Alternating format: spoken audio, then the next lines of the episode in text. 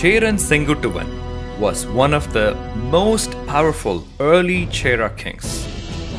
He ruled around the 2nd century CE from his capital, Vanji, which is today's Karur in Tamil Nadu. He was born to another powerful Chera king, Imayavaramban Nedunjeraladan, and his mother was Narchonai. Chora blood also ran in the veins of this Chera king, as his mother was born to a Chora king. It is also said that Karikala Choran was his maternal grandfather. Sengutuvan traded with the Greeks in the port of Muziris in the Malabar coast, exchanging black pepper for Greek gold. He defeated the Kadambas and many other kings. As a trophy of his successes against kings and chieftains, the valiant Sengutuvan wore a necklace made from the crowns of seven kings he defeated in wars.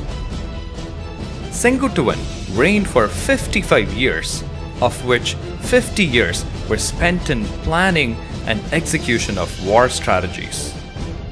The famous poet Paranar has sung about him in Paditrupattu, and he is the celebrated king in the Tamil epic Silapadigaram.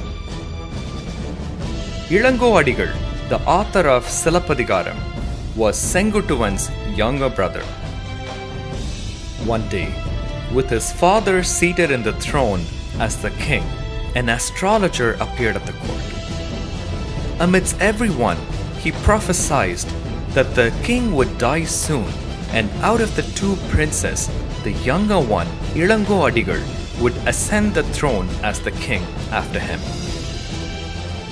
Angered by the prophecy, Ilango Adigal, who loved his older brother Sengutuvan so much, renounced worldly life and became a Jain monk, preventing all possibilities of him ascending the throne in the presence of a deserving older brother.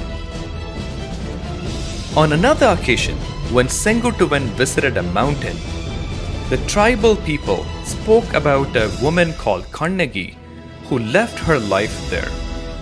Poet Sitalai Satanar elaborated the incident to Sengutuvan and his wife. Kannagi had burnt down Madurai for the Pandya king's injustice to her innocent husband. Upon listening to the sad story of Kannagi, Sengutuvan's wife desired that a temple be built in her honor. Sengutuvan agreed and he decided to secure a block of stone from the Himalayas to carve out an image of Kannagi. Then he kicked off his military expedition to the north. After long wars, he defeated the northern kings.